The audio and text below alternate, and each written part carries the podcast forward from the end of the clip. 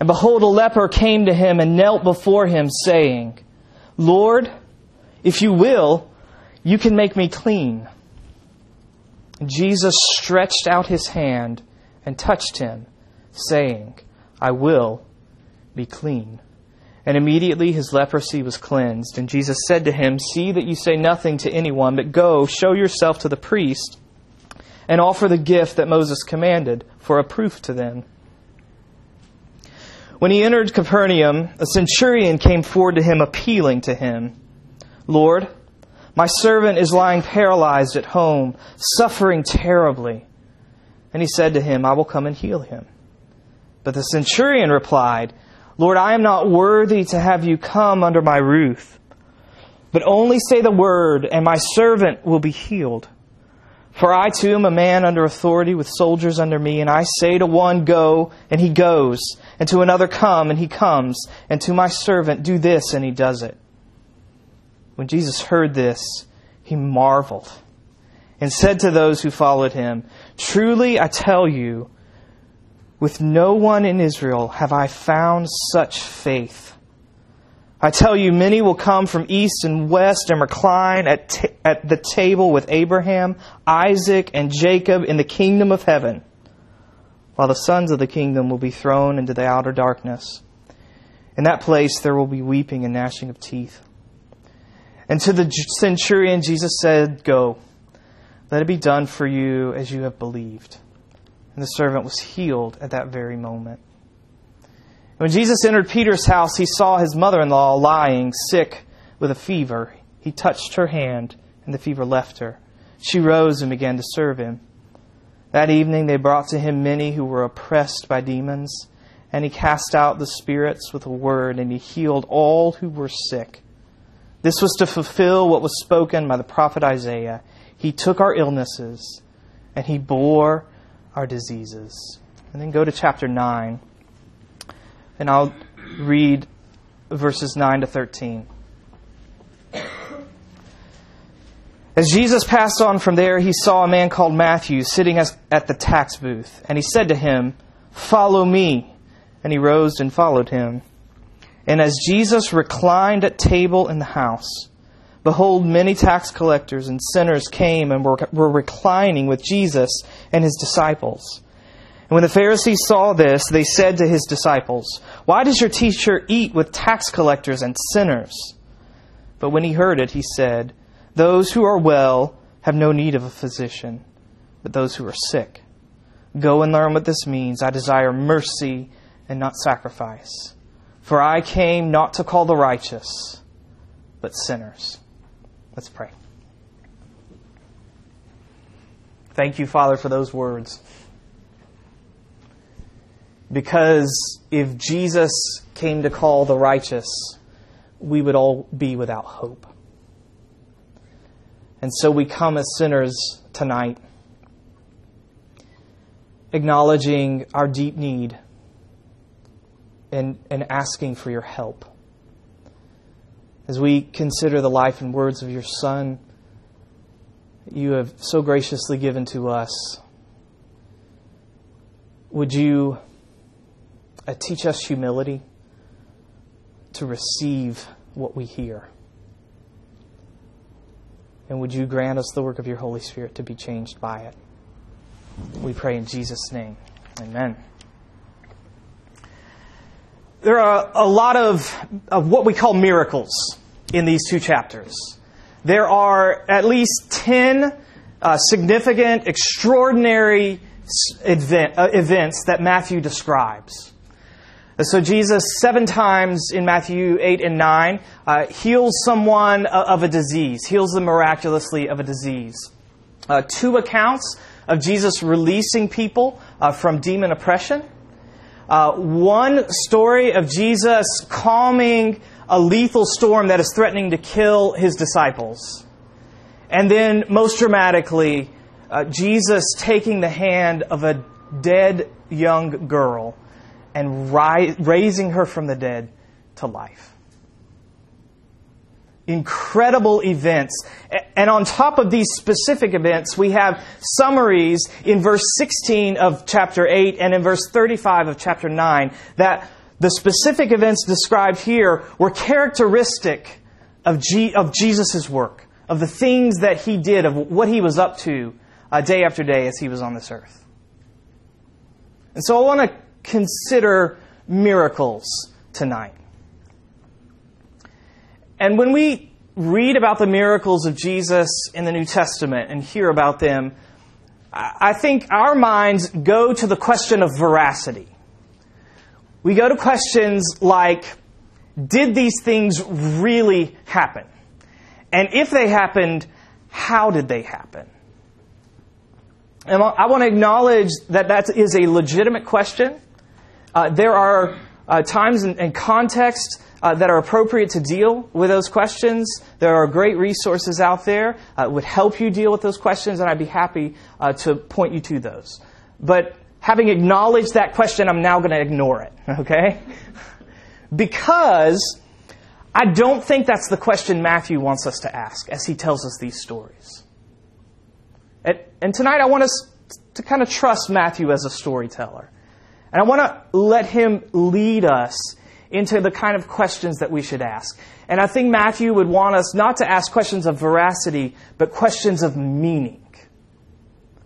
Not, did these things really happen and how did they happen, but why did they happen? Matthew wants to provoke in us the question that Jesus' disciples ask after Jesus turns off the hurricane in chapter 8 and saves their life. They respond saying, What sort of man is this? What is going on here? Why did this happen? What does it tell us about Jesus? And I think the why question is important because it takes these miracles out of distant history and and it brings them into our lives. If we understand the meaning of what Jesus does here in these 10 specific events and in the summaries we're given in these chapters, then we can begin to connect what happens in these chapters to what happens in our lives on a day to day basis. And I think what will help us understand the meaning of what Jesus does, the meaning of his miracles, is to see that his miracles function in two ways. They do two things they diagnose a problem and they reveal a solution. Okay? So, first of all, Jesus' miracles diagnose a problem.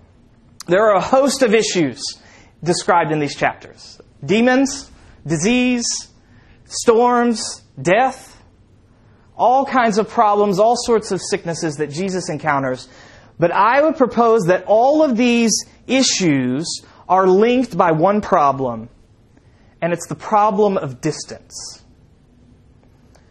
Notice in the opening story, when the leper comes to Jesus, he doesn't come to Jesus and say, Jesus, would you heal me of my disease? Right? Verse 2, he says, Jesus, would you make me clean? And the leper requests this because of the Old Testament and particularly the book, the exciting and thrilling book of Leviticus in the Old Testament. So Jesus was, was forming a people in the nation, or God was forming a people in the nation of Israel. And, and as He formed them, as He shaped them, He put something at their center, at the center of their life, and it was a place. It was a place where they could worship Him. It was a place where they could relate uh, to him, it was God's house. This was the tabernacle and later the temple. This was God's house in their neighborhood. It was the center of God's presence with them.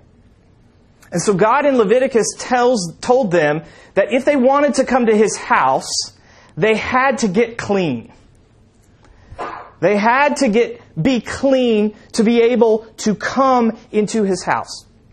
And there were all sorts of complicated rules and instructions that you can look back uh, and look up in the book of Leviticus. But one of the basic ideas of being clean or unclean, being welcomed into God's presence or being excluded from God's presence, one of the basic ideas there is the difference between life and death.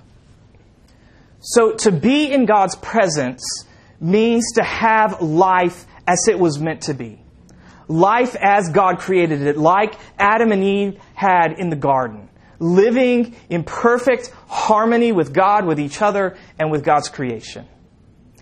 And so to come into God's presence is to be restored to that. To be separated, to be distant from God's presence was to have the opposite. It was death. And so anything that was associated with death was considered unclean. It was considered unacceptable, unwelcomed in the temple. Things like degenerative skin diseases, what's here called leprosy. This visible expression of death was not allowed in the presence of God because to be in the presence of God was to have life. And so the leper's essential problem is not just his sickness, it is his distance from God. So he comes to Jesus and he doesn't just say, deal with my disease. He asks him to deal with the distance between he and God. To take that away so that he would once again be welcomed into the presence of God. We see the same issue with the next, very next story of the centurion. This is why the centurion says, Jesus, you're not worthy to come into my house. Because, because he understood Jesus to be a Jewish leader, uh, possibly the Jewish Messiah from his perspective, and he knew that for a Jew to enter a Gentile's house, which he would have been, was to make that Jew unclean was to make that Jewish person distant, unwelcomed in the presence of God. And this is why Jesus responds to his request by talking not so much about healing, but talking about who gets to sit down at the table, right?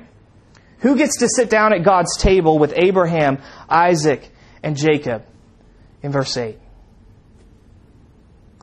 So these miracles here are about not just disease or demon oppression or storms or even death.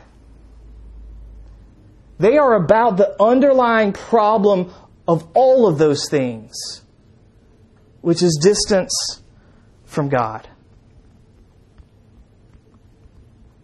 You could we could go through each specific example in the chapter and, and show this in each of them. The, the disciples on a stormy sea headed towards death, moving away from God.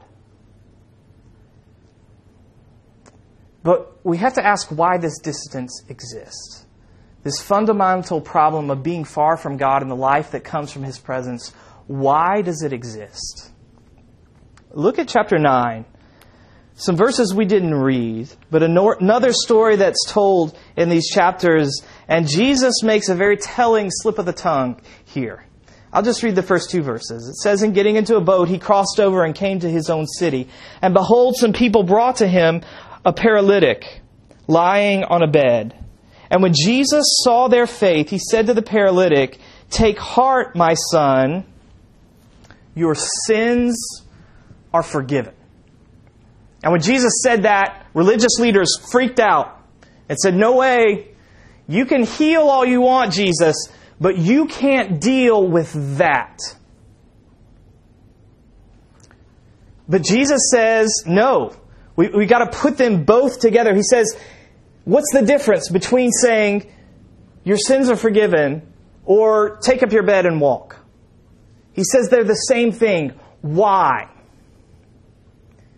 Because sin is what has created the fundamental problem of distance from God. It is sin that exposed our world to all the maladies of disease and demons and death. It's, it's the problem that is not only a problem in this young man's life, but it stretches all the way back uh, to Genesis chapter 3, where Adam and Eve in the garden in perfect harmony with God. And, and how do they lose it? They reject God and replace Him, which is the essence of sin. And what is the result? It's distance. He sends them out of the garden, and to send them out of the garden is to send them away from life. So Jesus' miracles expose, they diagnose a fundamental human problem. A fundamental sickness that underlies all other sicknesses. And it's, it is the sickness of sin. This isn't to say that every single sin has a definite consequence, bad consequence. It's not that this man was paralyzed because of one sin, but it is that we live in a world that sin has broken, that sin has allowed all of these problems to come in. And the question for us, as we consider the miracles of Jesus and what they diagnose about us, is can you identify with sick people? Have you ever noticed in the Gospels, Jesus offends everyone family, his closest friends, disciples, as well as his religious opponents. He offends everyone except sick people. Diseased people, people in deep and desperate need, are never offended by Jesus. Why? Well, because they've come to the place in their life where they no longer maintain that pretense that keeps us from asking for help, that keeps us from acknowledging that even though it might not look like on the outside, even though you may not be able to see leprosy on our skin, there is leprosy in our heart. That we share in this fundamental human problem of distance from God. A few years ago, I had a skin issue. Uh, I was getting red, this is kind of gross, I'm sorry, but uh, red blotches on my skin. And I did not want to go to the doctor for it. And I waited and I waited and it got worse and worse. And Jess was convinced I had skin cancer and it just got worse and worse and worse. And finally I went. But why did I not want to go? It was embarrassment. It was embarrassment of having something wrong with me. Of, of, having to go to our doctor, and of course our doctor was a woman, and, and take off my shirt with my pasty white skin and my red blotches and expose that to someone, right? I finally went, and, and, and, and I, won't go back because I found out it was a fungus. And that's, embar- that's embarrassing, right? I shower daily. Wow, how did this happen? But that danger, that fear, often characterizes what keeps us from life and joy in the presence of God.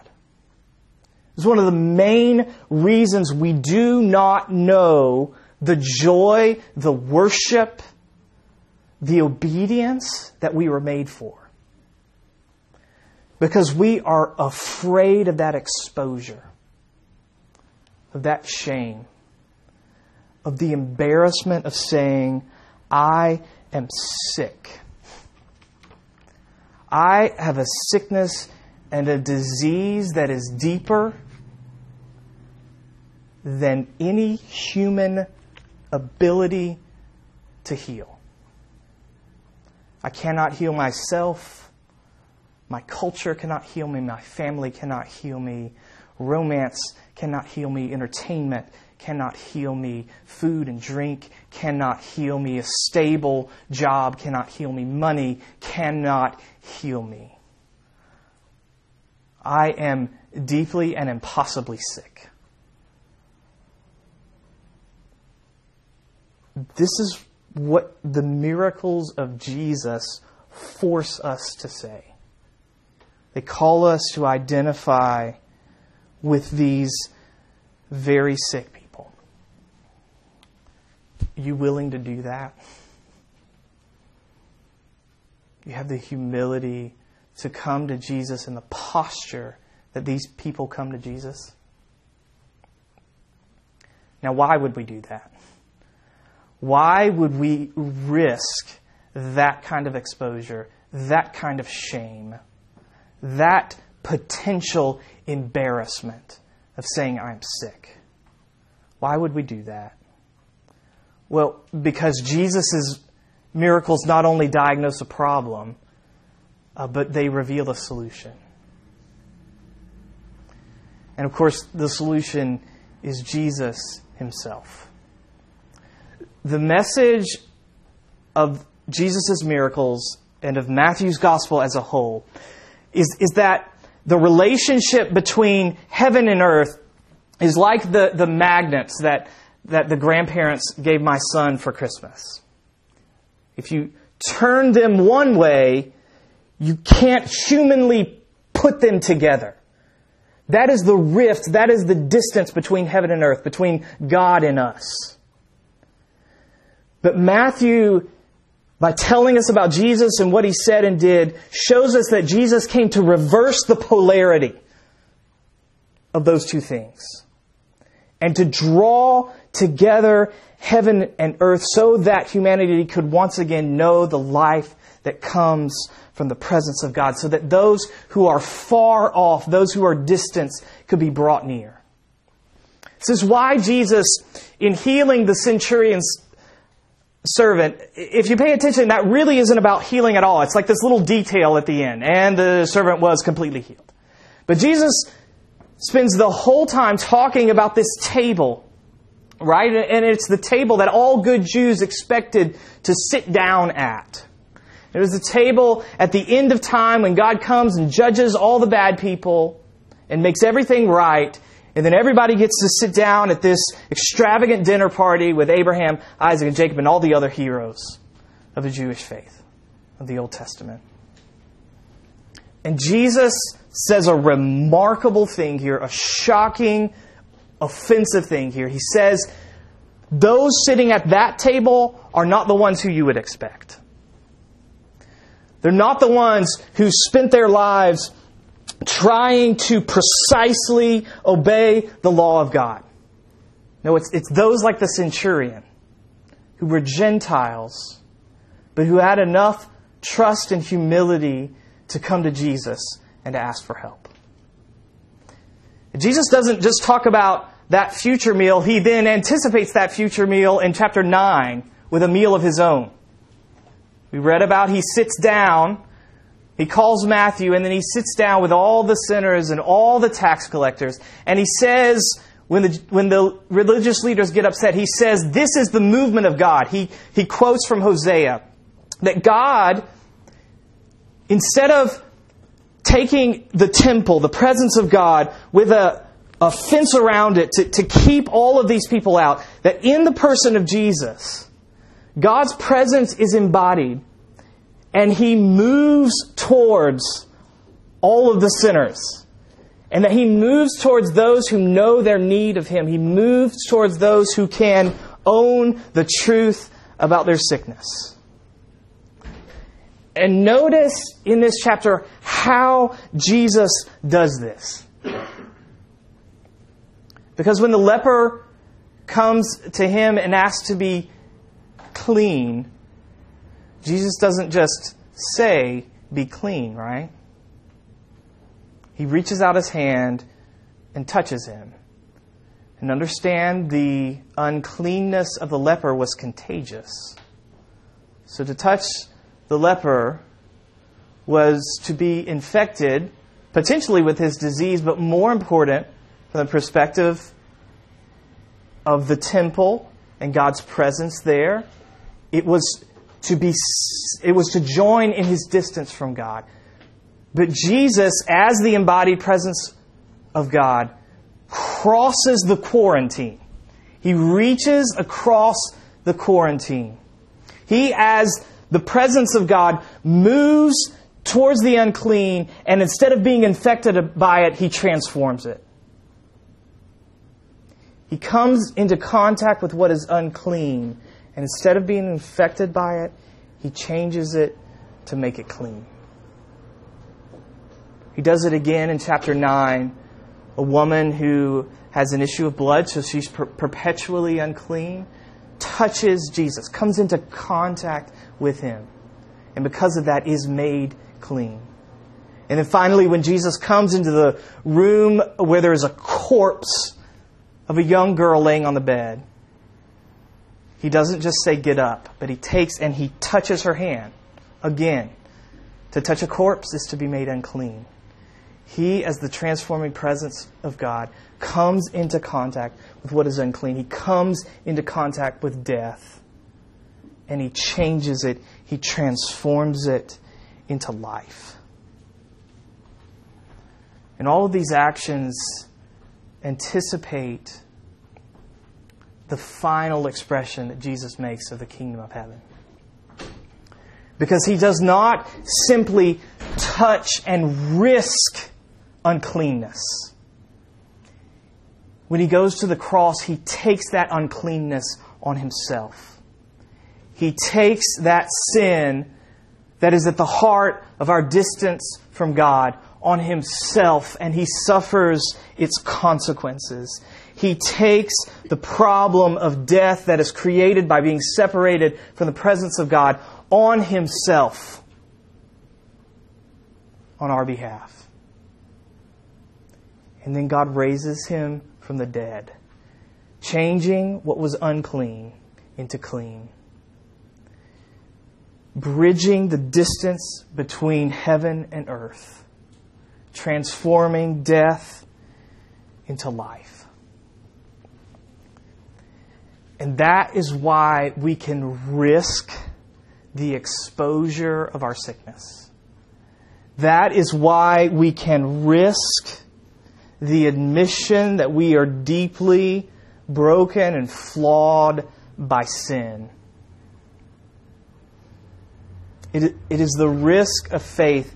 It is having enough confidence in who Jesus is and what he has done to, like these people throughout these two chapters, come to him and ask for help. It is, it is to see Jesus through his life, his death, and resurrection, and know that if we come to him, even with our disease, we will not be rejected. But rather, we will be welcomed into the life giving presence of God. And we will not only be welcomed, but we will be healed. And of course, that healing doesn't happen all at once. These miracles of Jesus are an anticipation of a future when Jesus will return and make all things new. So, as we live and face death and disease and sickness, spiritual struggles and oppression, we wait and we mourn and we hope. Because we see in the miracles of Jesus not only our problem, but the solution. We see resurrection. These are hints of resurrection as Jesus heals these people. We have enough confidence in that to come to Him and to seek His help, to, to find His rescuing grace every day of our lives. One of the most common sights here in Tallahassee is a bumper sticker. You've seen on cars all around. I don't know why Tallahassee has the most I've ever seen, but it's the bumper sticker. It just has one word on it, and it's the word coexist. Right? And it cleverly includes all the major symbols of the major world religions in it. And that bumper sticker touches on a problem that our time is very concerned with. And it's the problem of, of the distance between people and the tension that is created in that.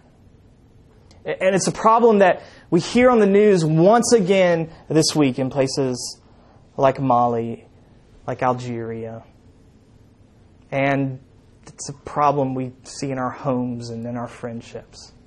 Is, is that we are far from one another and, and there, is, there is tension, even though we may not be physically far. We know that experience of, of being in the same room with someone, but, but being in conflict and, and feeling miles away. And the bumper sticker touches on that problem and, and is concerned to find a way around that. But it fails. Because it doesn't acknowledge that the distance between us is just a symptom of a deeper distance, the distance between us and God. And it fails because it wants too little. It wants coexistence when we were made for communion. And this is what the miracles of Jesus teach us. That although we are far from God, Christ, by his life, his death, his resurrection, his ongoing ministry the Holy Spirit in the church, has made possible not only coexistence, but communion between God that leads to communion between one another in our world. Will that be our trust? Will that be our hope? Will that be what sustains us this week? Let's pray.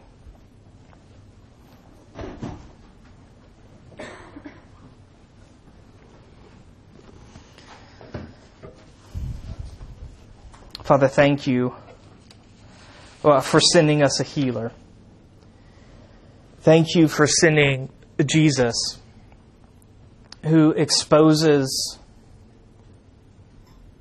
our sickness, who tells us the hard truth that we are diseased,